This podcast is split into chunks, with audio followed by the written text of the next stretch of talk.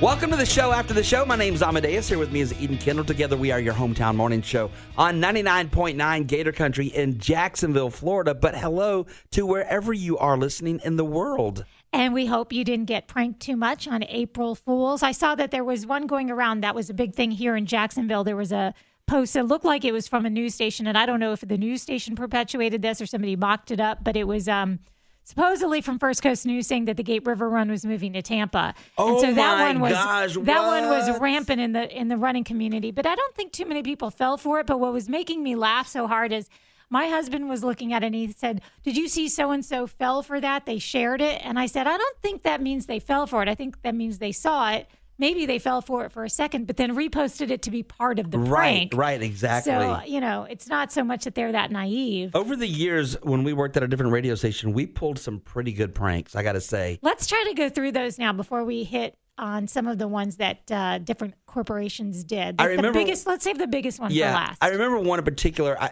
for some reason, there was an odd, odd um, election on a Tuesday that happened to be the 31st. So on April 1st, we went on the air and said the new law was passed that you can no longer smoke in your own car. That's right. People were very angry Um, yeah, about I think that. I think it was only if you had kids or or was it at all?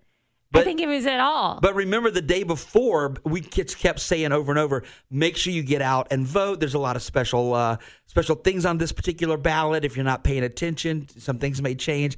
And the next day, we went on the air and said you can no longer smoke in your car. And people were freaking out. See, the trick is you have to, if you want to really execute, you have to do it and start it like a week prior so that it's something that felt like it was brewing all along. Right. And it wasn't, it's not like all of the sudden on April Fool's, this wild, wacky story comes out. and the fact that it was an election day the day before just happened to work in our favor. So that was Right. that was fun. So the other one we did, there was one where we had um, said that we had the the board sound directly from NSYNC's Oh, my soundboard, gosh. and we played this terrible singing, and we said that those guys really can't sing. That this is from the soundboard; they lip sync, and this is the real sound. And a lot of people were very upset about that. We had some people that worked at the radio station just go into a studio and, they just- like they were terrible. They were horrible, and man, the, the girls were not happy at all. no, That was another great one. oh yeah. What what were some of the other ones? We'll get to, like I said, we'll we'll get to the the one that got us in the most trouble, got the most news coverage, and made Sports Illustrated. Yeah, now I'm trying to think of Nationally. some other ones that I can't even remember anymore. I mean, but there was one every year. Oh, oh yeah, we said that Tim Tebow was going to lose his um, Heisman. Didn't we Oh. say that, or was it that he was going to? Yeah, I think that's yeah, I what think it was. there was some reason he was going to lose his Heisman. Yeah, yeah, and people, got were really upset. We we livid had over that. somebody. We had our friend Barry, who was our it, well known in the sports community mm-hmm, world. here, back that one up for us. Gosh, there were so many. Oh, okay. So But we got to talk about the big one. The big one The big was one because it in- made national news. In 2005, the Super Bowl was coming to Jacksonville, and the whole city was excited about it. There was, of course, a Super Bowl committee in place.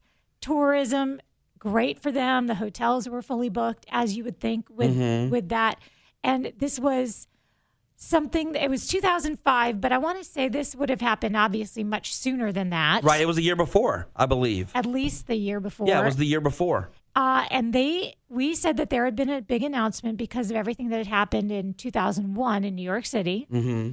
That they were going to, the NFL has decided to not do the Super Bowl in Jacksonville after all, but actually have it in New York t- just to help New York. And once again, we employed Barry Milligan, and I believe there was a local guy named Sam Kavaris that also was in on it with us. Was Uh, it? I think don't remember that, but I, am sure you're right. I think My one of memory's the terrible. one of the two called in and read the press release, and the other one called in and like commented on it. So what had happened was someone was listening to us on the West Coast at the same time, I guess online or something, or knew no, they were listening here, but knew someone on the West Coast Yeah, that was like called a, them. That was like a ref for the NFL, and they called them and woke them up at like whatever time it would have been in L.A.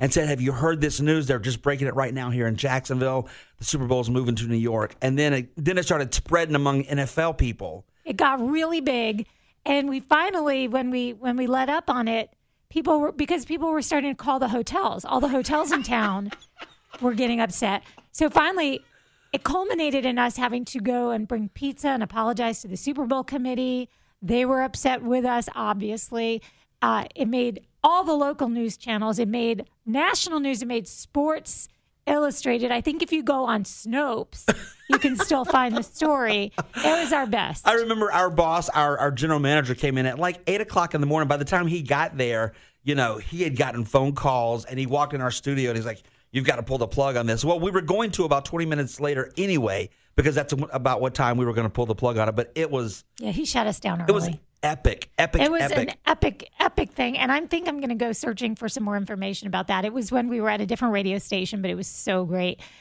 All right, so let's talk about some of these uh, corporate April Fool's jokes. So let's see. Um, a list of funny, okay, good. Some of them are not that great, but in Australia, McDonald's teased a new sandwich called the McFry. It's a quarter pounder with french fries stuffed inside. I mean, I, people were disappointed, they said, when it wasn't real. I, I was about to say the same thing. Yeah. That sounds like it would actually be pretty good. Yeah. Exactly. I've done, who hasn't done that already? I, I mean that would that would be awesome. Tinder claimed they were banning photos of singles holding fish. they said that the first they're going to be the first dating app in history to be fish free. That is hilarious, especially because isn't there one with like plenty of fish in the sea or something? Yeah, that is that is true. That's a great- Stoppers announced that they would now be calling their chicken enchiladas just ladas in an attempt to attract more Gen Z customers. What? What? How does that even work? There, uh, one of the whiskey brands called Genel Genel Genlivet. I don't know how to say it. They did a whole ad. I watched it. It was pretty cute about boxed whiskey, so you could buy whiskey in a box. Oh, like boxed wine. Yes. Oh You know what? I'm all about boxed whiskey. Let's do my that. goodness! The Gas Putty app said that they were coming out with a signature fragrance called Pump Number Five.